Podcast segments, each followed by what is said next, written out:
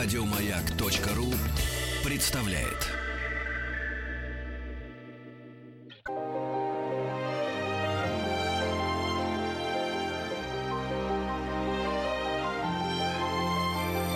Собрание слов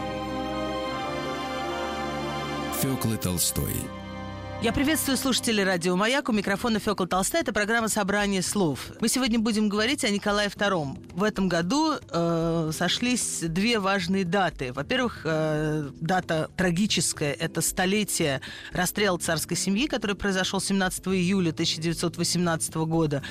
Ну и э, тоже в 2018 году мы отмечаем 150-летие со дня рождения Николая II, который родился в мае 1868 года. У нас в гостях Евгений Лукьянов. Здравствуйте, Евгений. Э, Евгений старший научный сотрудник Государственного исторического музея. И, э, кстати, куратор выставки, которая э, открывается в середине сентября в историческом музее, посвященная э, Николаю II. Прежде всего, хочу вам задать такой общий вопрос. Э, как нам относиться к столетию столетию расстрела царской семьи. Вот у нас за плечами уже столетие Октябрьской революции, которая отмечалась в обществе очень странным образом. Государственные структуры его практически не заметили. Да, конечно, многие музеи э, считали своим долгом сделать выставки, и в том числе и ваш музей, конечно. Но вот такого общественного какого-то Э, я не могу сказать чествование, это, конечно, не чествование, но вот какого-то отношения к этой дате его проявлено не было. Что будет со столетием или что происходит со столетием расстрела царской семьи? Расстрел царской семьи это, это непосредственное следствие революции 17 года. Это мы все понимаем. И, э, соответственно, как нет такого устоявшегося, в общем-то, мнения о революции, благо это, зло это для страны, и, э, стоит ли это отмечать как, как праздник, или это все-таки трагическая дата. А, в общем-то, взгляд на Николая II, на его персону тоже очень спорный до сих пор. Конечно, да, но все-таки, да. простите, что я перебиваю, да. но все-таки, конечно, отношение к расстрелу да, семьи однозначно. с детьми, оно, конечно, а, не может быть никаким, кроме, кроме ужаса. Это просто, это просто концентрация, э, вот и такой символ страшный всего, что происходило, когда и детей можно было расстрелять и сбросить в шахту, и, и потом этим гордиться, и много десятков лет это э, прославлять. Поэтому в этом отношении вопрос, какие выводы мы из этого делаем. Ведь, ведь любой юбилей – это выводы. Ну, вы знаете, во-первых, я бы не сказал, что это этим впоследствии гордились. То есть это особо не, не, не афишировали все советское время. Ну, произошло и, и произошло. То есть на это как бы акцент не расставляли. И что касается расстрела, конечно, эта дата, несомненно, трагическая, это признано всеми. Но, как мы знаем, опять же, сейчас вот в связи с э, как раз вот этой датой столетия возник вопрос о новой экспертизе и перезахоронении царских останков. Э, мы, опять же, все помним, что еще в 97-м, по-моему, году вроде была проведена экспертиза, поставлена была точка, как бы вот в этом деле. Да останки были захоронены в Петропавловском соборе в родовой усыпальнице Романовых, и как бы все успокоились на том, что все, наконец, точка поставлена, останки покоятся вот в том месте, где все представители рода Романовых. А ну сейчас возникла очередная дискуссия, очеред... произошла, как я понимаю, эксгумация останков, новая экспертиза идет, и окончательные выводы вроде бы как еще общественности не предъявлены. То есть это могут быть не те останки? Я не могу этого сказать. То есть сейчас идет экспертиза с участием генетиков. Э, а почему это возникло? Кому это нужно? Или здесь ну, или, это, понимаю, или это чисто научная проблема, которая, которая тогда не была решена? Ну, вроде как чисто научно проблема решена была как раз, но это сейчас начались новые э, исследования по инициативе Русской Православной Церкви. Потому что, во-первых, были обнаружены останки еще двух представителей, двух детей, которые не были захоронены вот тогда, в 1997 году. И к столетию Русская Православная Церковь, как мы знаем, она же не признала до конца подлинность царских останков uh-huh. захороненных вот в Петербурге. И они инициировали новые исследования, научные и историко-документальные, с целью окончательного подтверждения и убеждения всех иерархов, в частности, и общества в том, что это точно останки царской семьи. Я очень надеюсь, что вот наконец вот столетию будет поставлена точка в этом вот таком как-то странном споре, странном сомнении.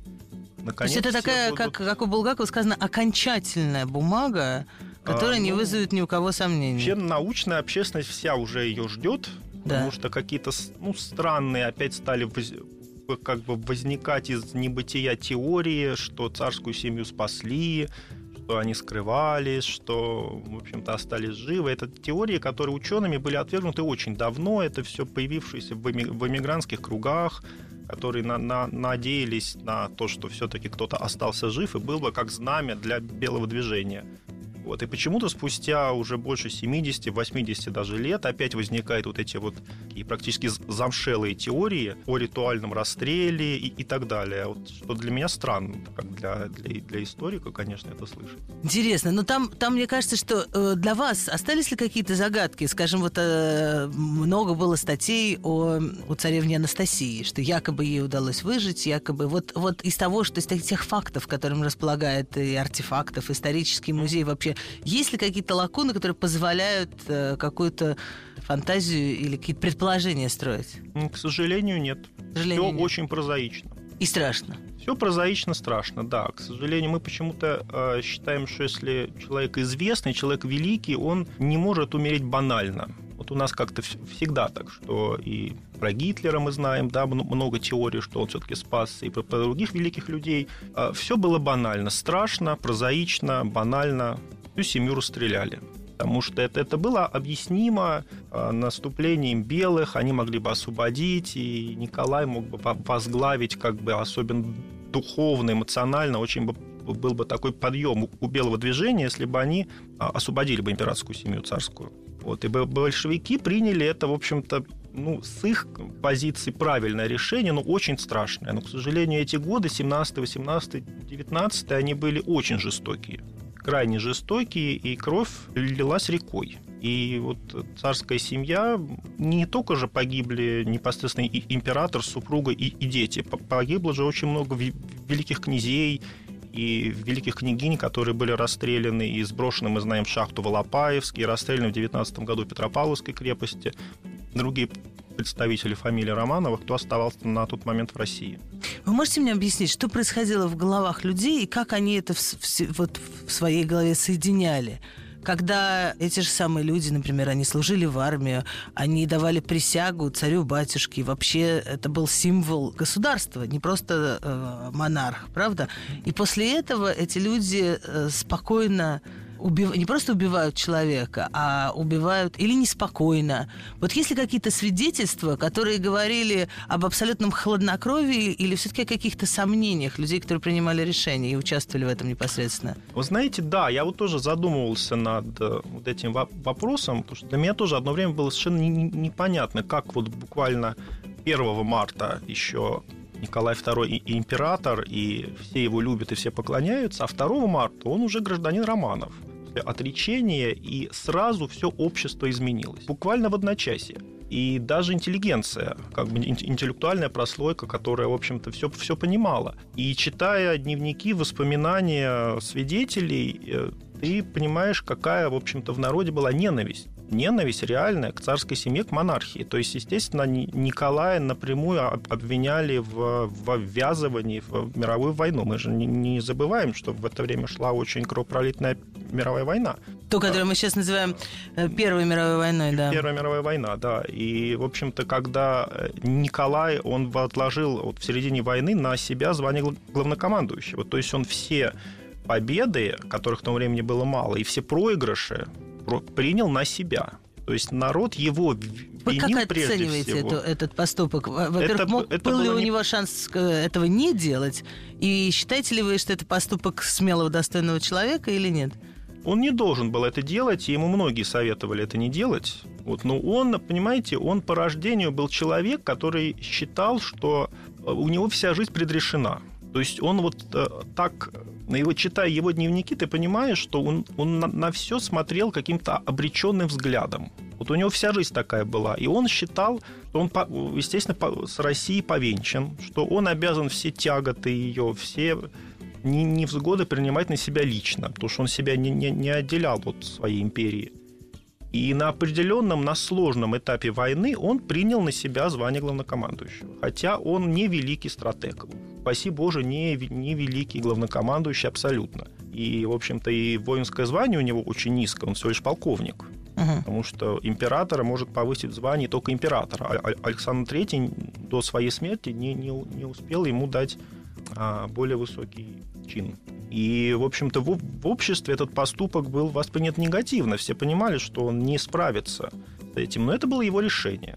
Хотя у него э, были, опять же, Романов и ве- великий князь Николай Ни- Николаевич младший, который до Николая был главнокомандующим, куда более опытный, знающий и уважаемый в армии человек. То есть он просто на себя то, что, то, что называется, этот крест возложил, Да, не... а, даже не, не из гордыни, а, а просто из э, ощущения, что он обязан, что Да. есть такая на нем обязанность. А на самом деле стратегически это Стратегически, решение не да, было, не, правы. не было разумным. Мы говорим с Евгением Лукьяновым, э, старшим научным сотрудником Государственного исторического музея, говорим о императоре Николае II. В этом году исполняется 100 лет э, со дня расстрела царской семьи. А, Это произошло 17 июля 1918 года. И одновременно в этом году 150-летие со дня рождения э, Николая II. Вот, собственно, он, он погиб, когда ему было э, 50 лет. Все говорят, это такая уже избитая история, что это трагедия частного человека, оказавшегося в позиции, где он должен был быть, так сказать, не частным лицом, а государственной фигурой. При этом вот вы сейчас мне сказали, что он это, э, эту свою функцию терпел, воспринимал, считал неотъемлемой частью себя. И, а что другие э, тогда императоры России, например, да, если говорить о его родственников, они не были частными персонами или ему хотелось быть э, просто частной персоной? Потому что потом в 20 веке его какие-то родственники, предположим, английские, позволяли себе отрекаться от престола и удаляться в какие-нибудь э, э, просто, просто обычную жизнь. Ну, это вы, опять же, попали совершенно в точку. Вот про выставку вы говорили, которая у нас будет в историческом Да, да, да. музее в сентябре. А Мы ее как раз и хотим посвятить вот этим двум особенностям личности Николая II. Она будет называться Николай II «Семья и престол». То есть Мгм. будет расставлено два акцента на семью и на престол как функция. То есть, есть и- да, да, простите. функция монарха. То есть и именно последовательность этих слов, Да, что семья, семья и и престол, престол. а, это, это то, как вы считаете, э, та последовательность, которая была для него Ну, в это жизни важна. уже Не факт. престол, а семья. Да, да. Вот если про других монархов отечественных, если мы будем говорить, там, конечно, государство было на первом месте. Для Николая II, конечно, семья была на первом месте. Он, как семьянин, прекрасный совершенно человек. И мы, опять же, все это знаем из многочисленных публикаций, его дневников, и пе- переписки с, и с матерью, и с э, супругой, с детьми, и многочисленные воспоминания людей, которые были к нему близки. А, И у него практически вот все его царствование, оно делилось вот на две части. Он Мгм. был частным человеком, их называли царскосельские затворники, потому что они любили проводить время вместе, всей семьей, всей семьей. То есть он с супругой и пятеро детей. На яхте «Штандарт», любимой царской яхте, когда они уезжали на месяц или даже больше в фи- финские шхеры, путешествовали по островам, отдыхали. То есть они были как бы отгорожены от э, внешнего мира, и это было сознательно сделано. Ни- Николай, конечно, он оставался и на яхте «Штандарт» монархом, он принимал э, государственных деятелей, но это все было нехотя. То есть для него вот и даже вот э, ознакомившись, ну, во всей этой си- ситуации с этим человеком, и я могу сделать такой, мо- может быть, немножко поспешный вывод, но вот этот последний год его жизни, 18 год, ну вот с, с марта 17 до июля 18 это был, наверное, самый счастливый год в его жизни. Ничего себе. Потому что он был с семьей. То есть на, он с него были как бы Сняты все обязанности. сняты все полномочия руководить, ру- руководителя, и он это время провел с семьей. Он был простым человеком, он э, убирал Ему нужно снег, было быть дрова. представителем среднего класса, э, каким-нибудь менеджером. Ну вот бывают Ходить в такие, офис. да. И с удовольствием приходить домой к жене. Но он был монархом по рождению. Вы считаете, что он не выдающийся по личным качествам человек? Никак? И может ли как-то э, воспитание, которое получают монархи, вот са- сами обстоятельства, плюс гены, не знаю что, э, влиять на то, что э, человек из ряда вон выходящий? Ну, совершенно очевидно мы можем сказать, что как государственный деятель он абсолютно не выдающийся. А Это тоже, в общем-то, уже достаточно устоявшееся место в, отечественной историографии. И такое внимание к персоне этого человека, оно во многом, во многом обусловлено именно его трагической кончиной. Если бы не такая ужасная смерть, ужасно жуткая совершенно смерть со всей семьей. А, и если бы не было, ну, представить на минутку, да, не было революции, продолжилась бы монархия, у нас бы сменялись монархии, то, конечно, в этом ряду великих государственных деятелей, конечно, его бы не было. То есть он бы просто какое-то скромное свое ну, место... достаточно рядовой, потому что при, при э, Николае II мы ну, часто как-то принято приписывать эпоха, да, эпоха Александра II, называем реформы Александра II. Да. Но не Александр II проводил реформы. Он на- назначал лю- людей, выдающиеся умы своего времени, которые проводили эти реформы. Но он же все-таки их назначал, он чувствовал необходимость при, при Николае, этого, он не сопротивлялся этому. При Николае II с этим была большая проблема. То есть он э, всячески пытался избавляться от людей, которые представляли из себя, в общем-то, что-то. Он, у него были очень плохие отношения с Витте. Угу. А, с выдающимся государственным деятелем рубежа эпох. У него были очень натянутые отношения со Столыпиным. И многие даже ну, обвиняли, не то, что, не то, что обвиняли, а как-то намекали на то, что вот в убийстве Столыпина, в общем-то, был какой-то интерес Николая II. Вот не, это не подтверждено никакими источниками, но в, в прессе какие-то такие намеки ходили. То есть он всячески избавлялся от... И он это а, абсолютно видно по его интимной, собственно, переписке. Что такое дневник и переписка? Это, в общем-то, интимные письма. Матери, жене, его, в его дневнике меньше, потому что дневники Николая, они очень сухие. То есть они такие протокольные записи. Угу. Он там не изливает душу. Дневниковые записи бывают разные, вот у Николая достаточно скромные. Вот, но для каких-то исторических определений, для атрибутов. Ну, он тоже понимал, они... как многие люди, выдающиеся, э, которые пишут дневники, они прекрасно понимают, что это потом будут ну, читать, ну, и это прямиком идет в архив. Когда-то, да. да. Поэтому он в этом плане, если абстрагироваться, опять же, от то, что он прекрасный семьянин и, и вот так погиб ужасно, то как государственный деятель он совсем не выдающийся. Тогда возникает совершенно очевидный вопрос. Э, наверняка вам задавали его тысячи раз. Напомню, что у нас в гостях Евгений Лукьянов, старший научный сотрудник Государственного исторического музея и э, знаток э, Николая II и куратор выставки, которая будет в историческом музее по Николаю II. Так вот, вопрос, который вам тысячи раз задавали, он виноват в том, что произошло? Да, он виноват, потому что он был монарх. И у нас практически была абсолютная монархия в стране. Ну, мы не будем говорить там про Государственную Думу, Государственный Совет, все равно власть императора была практически абсолютная. Конечно, все было в его силах. То есть у него рычаги были, но у него не хватило характера, не хватило смелости и много чего другого не хватило. А что надо было подавлять революцию? Вот просто к ногтю прижать всех этих э, революционеров? Ну, можно было не доводить до этой ситуации он не, не очень чувствовал э, свое общество. Революцию предчувствовали многие. Мы же знаем, ну, кто писал воспоминания, литература русская. При, лю, люди предчувствовали, что что-то случится. И многие писали и говорили, но он не хотел этого слушать. То есть нужно было, на ваш взгляд, сделать какие-то меры, которые бы выбили э, у революционеров саму необходимость сделать революцию? Вы об этом говорите? Но, опять же, революция – это следствие, в общем-то, затянувшейся и не очень удачной войны. То есть революцию можно было избежать, если бы была более быстрая победа войны, она более успешно шла. Опять же, это, это очень связано. Ну, собственно, революция из-за Первой мировой войны прокатилась практически по всей Европе. И немецкая монархия пала, и австро-венгерская монархия пала тоже вот под, под натиском э, войны. Но а, и Австрия, Венгрия и Германия не проиграли войну. Да. А мы, если бы еще бы немножко времени и не случилась бы у нас революция вот именно в феврале-марте, я говорю пока вот о, о, о первой русской революции, и потом мы из войны не вышли, мы бы были бы побе- одним из победителей. Что бы нам это дало? Т- тогда бы, я думаю, революции бы не было.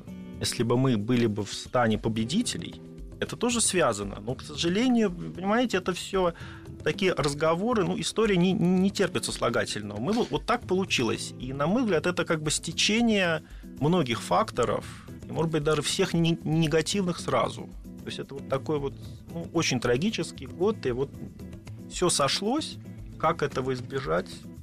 Да, мы ровно поэтому мы и смотрим э, назад в прошлое, чтобы какие-то получить сигналы, какие-то получить знаки, э, чего-то избежать, что-то что предупредить, что-то, э, ну, конечно, вот то, какой драматизм э, часто сопутствует русской истории, наверное, наверное, все народы могут так сказать, и французы с их, с их революциями, Да, и немцы с их э, трагической очень историей, да, да все абсолютно. Но это вот опять мы возвращаемся с вами к вопросу об осознании этого.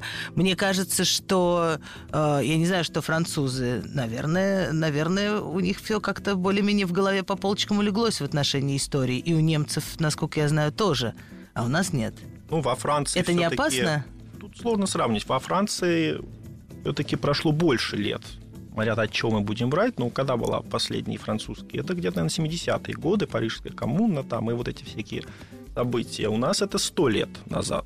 70-е годы чего? Вы откуда Ди- считаете? ди- 19 19 века, да. 19 Не, мы не будем говорить про 68 год, про Париж, это все уже, уже другое. Но вот эти ре- Нет, революционные... я-то имела в виду 1789 год. А, ну, или те- это- ну, тот- ну, нет, неважно, это совсем да. первая революция, Да. да, во Франции. С Да. нее вообще уже прошло 200 с лишним лет. Точно, точно. А В Германии другой менталитет совершенно.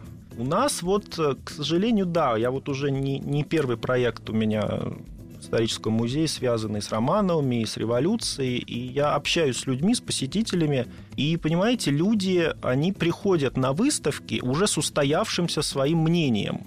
То есть они приходят не узнать что-то и А изменить, подтвердить... а подтвердить свои убеждения. Вот какие же у людей убеждения относительно событий столетней давности, мы сейчас узнаем у Евгения Лукьянова, старшего научного сотрудника Государственного исторического музея и куратора выставки, э, посвященного Николаю II. Э, Эта выставка откроется в середине сентября. Не переключайтесь.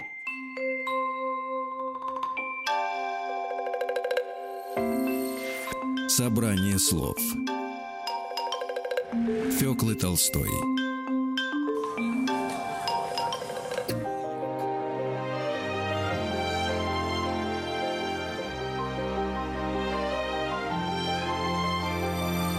Фёкла Толстая и ее Собрание слов Это программа «Собрание слов» у микрофона Фёкла Толстая. Я продолжаю свой разговор с Евгением Лукьяновым, старшим научным сотрудником Государственного исторического музея, куратором выставки, которая скоро откроется в историческом. Она называется «Николай II. Семья и престол». Посвящена она 150-летию со дня рождения э, последнего императора э, Российской империи Николая II и столетию со дня трагической гибели Николая и всей его семьи.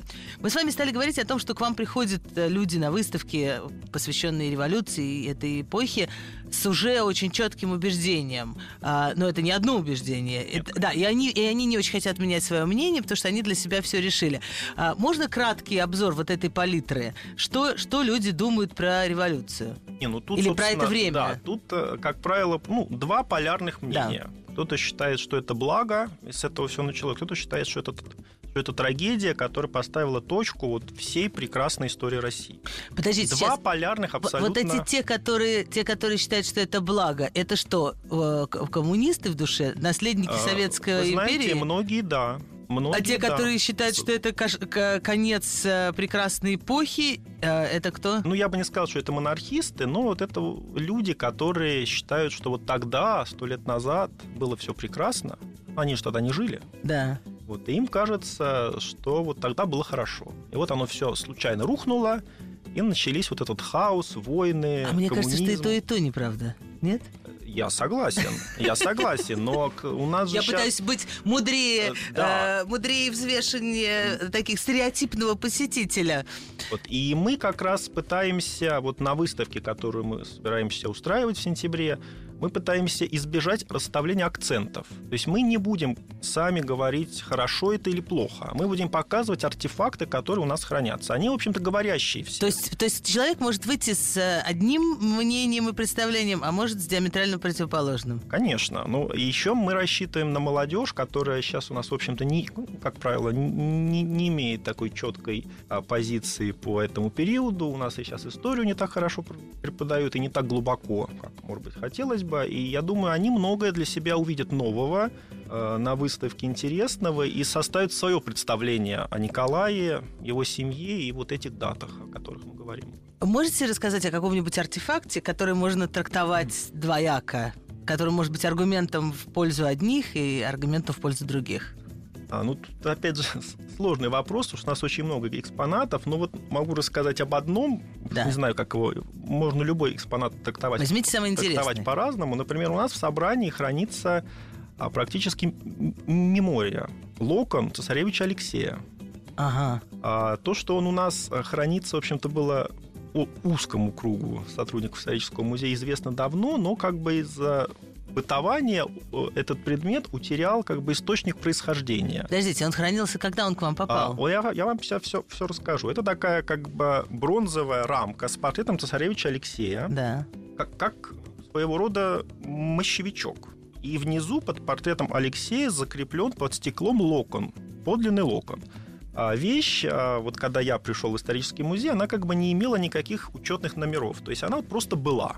И Это то, как в советское время скрывали в музеях какие-то можно важные предп- вещи. Можно предположить, что Да. это так. Но работая в архивах, мне удалось узнать источник поступления. Это предмет, пришедший после Второй мировой войны к нам из Югославии, из Белграда, из так называемого музея памяти Николая II. Иммигрантский музей, который располагался в Белграде. И э, с помощью моих коллег из, из, из отдела письменных источников мы установили, что этот локон происходит из- изначально от следователя Соколова, который занимался, а, собственно, пе- первое расследование убийства царской семьи. Как- А, расследование, которое вели белые. Которые вели белые, Да. да. вот следователем Соколовым, и он потом эмигрировал во Францию, уехал в Париж, и там в Париже тоже продолжал свое следствие. И на каком-то этапе вот уже его наследники переслали этот локон в этот музей Белградский. Да. И он там хранился. А То есть Белградский музей, как попал в Советский Союз, очень А, понятно. После ну, того, как после, советские да. войска, Красная армия, вернее, вошла, да. верне- ну, не захватили, можно сказать, освободи- освобождали. освободили, да. Точнее сказать, освобождали э, Белград в 44 году, то понятно, что и, и потом Югославия стала, стала в общем, Да, стала социалистической рес- практически да, И федерацией. э, то, что вывозилось иммигрантами как бы из э, Красной России, оно потом, опять же, в Советский Союз и попало уже как такой трофей. А вещь очень интересная. А Мы достаточно долго ей занимались, и вот по моей инициативе э, провели генетическую экспертизу. Этих волос. Да, вы Да. знаете, это было И очень с кем вы интересно. сравнивали? А я обратился к Евгению Ивановичу Рогаеву, вот знаменитому нашему генетику, который много лет занимается из экспертизой царских останков. Да. Он сейчас главный эксперт-генетик, привлеченный вот к новым исследованиям. А, и мы позвали наших вот коллег из Института генетики, и они сказали сразу, что вероятность подтверждения очень мала, потому что в волосе, в срезанном волосе практически нет генетической информации. А, но они ре- решились все-таки взять Как это? образцы Сейчас, простите, а всегда же говорят, что по волосам все, все легко определить. луковицы. В А надо волосе- выдрать волос. Да, вот если э, А. волос с луковицей, то да, а вот просто в срезанном Да. волосе практически нет генетической информации. Мгм. И они все-таки, мы их очень просили как-то, поскольку у, у них огромная база, лучшая, естественно, Да. по ДНК царской семьи, и они согласились взять образцы. Для них это тоже своего рода был научный вызов. Попытаться все-таки вот этот Из минимум ничего из просто ничего выделить. ДНК-информацию. И вы знаете, им удалось. Они нам прислали а, заключение полное, ну, как у них всегда у генетиков 99,9 Да. А, процентов, они по- подтвердили связь с линией императрицы Виктории английской. Мгм. То есть по женской линии они подтвердили, что вот эти волоски имеют отношение. Ну, фактически было доказано, что это не просто какой-то кто-то подложил. Могло же быть все что угодно. Вот эти иммигрантские музеи, они содержали очень странные экспонаты, как правило, легендарные. То есть и легенды часто не подтверждались. Но тут мы получили научное подтверждение, и вот этот экспонат впервые мы будем показывать. То есть вот всю вот эту рамку с локоном, как уже подлинный, доказанный экспертами. Вот вы говорите как историк, а я просто смотрю на это с семейной точки зрения и думаю, какой это невероятно трагический вообще артефакт, потому что я хорошо себе представляю, как э, мама маленького мальчика срезает его локон, очень давнишняя традиция хранить локон младенца. И все-таки как он оказался у следователя Соколова? Этого мы не знаем. Про, про маму это вряд ли было так. Но просто царевич Алексей был на- на- наследником престола и будущим императором. И его волосок, ну, много кто мог иметь. Фрейлина, кто-то из учителей его. А Тут, тут, тут у нас вот следы теряются. Мы, вот, нам удалось установить, что связь с а, следователем Соколовым, что уже интересно. Да. А, волосок мог быть срезан во время вот э, их нахождения в Тобольске или в Екатеринбурге. Мгм. Вот э, такие Ну, вот всё равно, такие конечно- раритеты у нас будут несколько на выставке, но основной материал это фотографии. У нас очень большая коллекция семейных фотографий Николая II. Откуда она э, в историческом музее? Опять же, очень хороший вопрос. Часть, очень большая часть у нас э, поступления неизвестна. Вот такие, к сожалению, А вы что бывают. думаете, откуда это? А, Сложно предположить. А, Ну, то, что касается а, фотографий Николая II, мы знаем, что их было очень много. То есть и царская семья любила снимать, и придворные фотографы засняли практически каждый день. Ну, это жизни. просто еще и эпоха фотографий. Эпоха- Начало но 20 эпоха века фотографии, это... она еще была чуть раньше, но это прям апогей. Да. А, Э, Уже появляются портативные небольшие камеры, уже можно... кинохроника, Да, уже могут любители э, это снимать. э, И я просто ст- знаю, э, я работаю в э, музее Толстого, и э, есть огромная коллекция, которую жена Толстого снимала. э, Его и всю семью, известно как под лестницей. Она оборудовала себе такую маленькую лабораторию, выходила оттуда с пальцами грязными, испачканными в этом всем фиксаже и проявителе. Это я просто рассказываю как характеристику времени, что, что уже это было такое массовое увлечение совершенно. Царская сам- семья сама вся снимала. Да. Император, императрица и их дети. Но э- эти снимки, они, они сейчас все хранятся в Гарфе. В Государственном архиве Да, Российской Российской Федерации. да. Федерации. У нас буквально пара-тройка фанатов, вот снятых именно представителями царской семьи. А те фотографии, которые у нас, это знаменитый ателье фон Гана, а, который был всегда при императоре и снимал, как правило, ну и, официальные мероприятия, но и время отдыха. На- наша серия, которая у нас, это две осени в Ливадии, 911 год и 913 год. Практически каждый день. А Это очень интересно. Это практически как э, кинохроника. Если за- запустить эти фотографии вот так вот... Это будет мультик, но- кино но- будет. нон-стопом, будет кинохроника царской семьи. А, В общем, это интересно, конечно. Они в, не- в непосредственной одежде, в такой, в непосредственных э, позах. Вы думаете, что А, они позировали и, учитывали, что камера их снимает? Или еще к тому моменту люди... Нет, по не- фотографиям не видно, что часто не позировать. позировали. Ну, Потому что это не были, был понятие официальный портрет, а был просто протокольная съемка. Просто видно, как бы Николай II, и семья, они не были против этого. Эти фотографии раздавались и родственникам, и приближенным офицерам, как, как памятные. У нас они могли появиться в 20-е годы, и, конечно, такие вещи не записывали в то время в, в инвентарной книге. Они просто вот на- находились и все. И, номера им были присвоены уже позже, уже, ну, в 70-80-е Вы имеете в виду, годы. что как в музее это В скрывалось? музее, Потому что да. в Советском историческом музее, Государственном историческом музее, но в советский период, конечно, такого рода вещи хранить было трудно. Таких историй, наверное, много. Вот как, Много, да. как э, не знаю, там, реставраторы Спасской башни, или, если я не ошибаюсь, обнаруживают э, заложенные аккуратно э, иконы, которые, которые кто-то в 30-е годы во время ремонта, наверное, тогда это называлось, аккуратно скрыл для следующих поколений. И, наверное, в запасниках Государственного исторического музея таких вещей тоже было много. Что Кто, кто-то понимал историческое значение этих всех вот, вещей. например, еще из интересных вещей мы впервые будем показывать а, большой парадный ростовой портрет Николая II живописный, работы Бакста. Бакст рисовал Бакст. Николая II, Вы писал? знаете, да. У нас он хранился в фондах с 20-х годов, он был на валу. Большой парадный, 2,5 метра на метр семьдесят. А, Мы его впервые отреставрировали, он был в неэкспозиционном виде и показываем. Это ранняя вещь Бакста, то есть не думайте, что мы сейчас прям у- у- увидим шедевр Бакста. Это ранняя вещь парижского периода 96 года, 95-го точнее, когда Бакс был, был в Париже, ему э, он получил заказ на исполнение парадного портрета. Он его рисовал, конечно, по фотографии, по хромолитографии. Но, но сам факт, са- сам факт, да, участия вот Бакста в написании портрета Николая II, это очень, тоже очень такое... неожиданно. Мы-то, мы-то про Бакста и про Париж думаем сразу какие-нибудь прекрасные балеты Это было дягилевские. позже. Да, а, вот, а всё было что он рисовал парадные портреты императора, это неожиданно. Мы говорим с Евгением Лукьяновым, старшим научным сотрудником Государственного исторического музея. А, Говорим о фигуре Николая II, которому э, посвящена выставка. Она будет в сентябре в историческом музее Николай II «Семья и престол». У нас будет еще пять минут, не отключайтесь.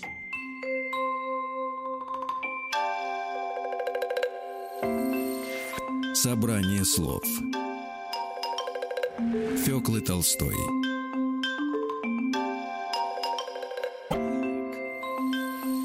Фёкла Толстая и ее собрание слов –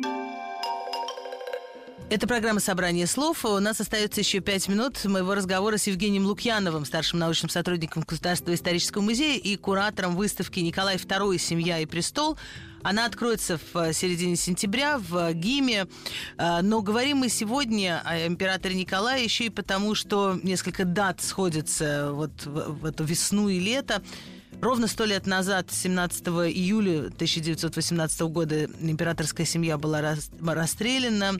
Э, ну и э, в мае э, отмечалось 150 лет со дня рождения Николая II. Мы говорим о выставке. Очень неожиданно мне было услышать, вы покажете портрет Бакста, который Э, писал э, Николая II. Э, насколько получается выставка такая, так сказать, официальной, и, и какое вообще впечатление об этом человеке можно, можно вынести? Есть ли какие-то вещи, которые говорят о каких его увлечениях, что, что ему нравилось? Э, вы уже упомянули фотографии, которые они все, э, все делали, друг друга снимали. Что еще? Ну, да, фотографии, поскольку, как говорил, у нас будет выставка разбита как бы на две параллели. Официальная, mm-hmm. то есть функция монарха и функция семьянина. Да. И на вот этом контрасте а, мне кажется, зрителю будет очень интересно посмотреть на вот эту персону Николая II и э, его увлечение, конечно, на фотографиях семейных очень ну, ярко заметные. Например, у нас есть фотография, где Николай II в теннисном костюме с ракеткой играет в теннис. Прекрасно. Тоже интересно, да. А Николай II охотник. Тоже мы знаем из дневников, что он, конечно, его отец и дед были большими охотниками, но Николай II по традиции тоже любил охотиться, и фотографии вот, в знаменитых угодьях Спала и Беловеж uh-huh. А, тоже у нас будут представлены. Конечно, э, те приятные часы, которые семья проводила на яхте «Штандарт». Uh-huh. И даже будет такой раздел «Морская дипломатия», потому что яхта «Штандарт» была как такое место, такой выездной дворец, на uh-huh. который происходили встречи в нейтральных водах с а, и Вильгельмом II, и с английским королем Эдуардом. И решались важные дипломатические, в общем-то, судьбы мира. Uh-huh. Но если так говорить, то, конечно, судьбы мира тогда решались э, вот э, Но при этом это была нейтральная зона, как сейчас Это была нейтральная зона. То да. есть где-то в нейтральных водах сходились э, две императорские королевские яхты, и были совместные встречи, обеды. У нас тоже будут представлены фотографии некоторых, где, в общем-то, определялись какие-то важные договоренности. И из мемориальных вещей, конечно, очень интересные, собственно, ручные рисунки. Царская семья еще не только фотографировала, она еще и рисовала. Угу. А у нас в коллекции хранятся два рисунка Александры Федоровны. Да. Любительский, но симпатичный пейзаж. Всех же просто учили рисовать, я Учили рисовать, это был один из таких обязательных. Александры Федоровны и наши коллеги из Государственного архива Российской Федерации любезно нам предоставляют рисунки самого Николая II угу. юного 70-х годов, 1870-х, и царевича Алексея очень трогательное изображение солдат, военных, исполненных детской рукой царевича. Пока остается еще минутка, не могу не спросить вас, смотрели ли вы фильм «Матильда» и какое он на вас э, произвел впечатление? Не смотрел. Специально? Да, не смотрел. Я много о нем читал и трейлер смотрел. Да. А, я не могу такое смотреть, как историк. Но а, но сейчас а, очень интересное событие произошло. Государственный э, музей театральный Бахрушинский да. наконец издал дневники Матильды Кшесинской, да. которые у них хранятся в фондах. Это подле, это дневники, это не, не то, что ее воспоминания, они совершенно другие. Они очень откровенные, очень интересные опять же, такая реклама на наших коллег из, из музея. Я их приобрел и с удовольствием читаю, что, предвкушая вопросы от посетителей. Да Окшесинская. Да. да. И, и, вот интересно. эта фигура невероятно интересная. Невероятно Если вспомнить интересно. еще, что, и что дальше с ней было, и даже вот эта история с тем, как Ленин с балкона особняка Кшесинской, все, сто, столько всего сходится. Последний мой вопрос таков. Вот вы говорили о том, что старшее э, поколение обычно приходит с очень четким и полярным взглядом на события столетней давности. У молодежи такого четкого представления нет. Должно ли оно быть вообще? Четкое представление о эпохе и о фигуре. краеугольные камни быть должны. То есть мы не должны абсолютно плавать в своей истории. Что для вас краеугольный камень ну, для, про, про, в связи с Николаем II? ну, опять же, ли, личность настолько сложная, что я и говорю, что он как, как человек-семьянин, он был хорош. Да. Он, в общем-то, несомненно был хорош. Но как государственный деятель и монарх он был очень слабым. Вот с этим, вот. с этим выводом мы, э, мы и закончим наш сегодняшний разговор с Евгением Лукьяновым, куратором выставки «Николай II. Семья и престол». Э, она скоро будет в историческом музее. Ну и кроме того, конечно, для меня, независимо от его личности, Николай II – это символ нашей страшной, чудовищной, трагической истории.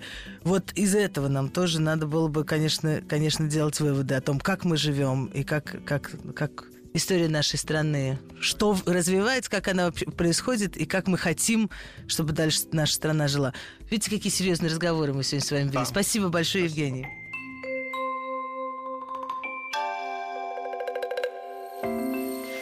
Собрание слов Фёклы Толстой Еще больше подкастов на радиомаяк.ру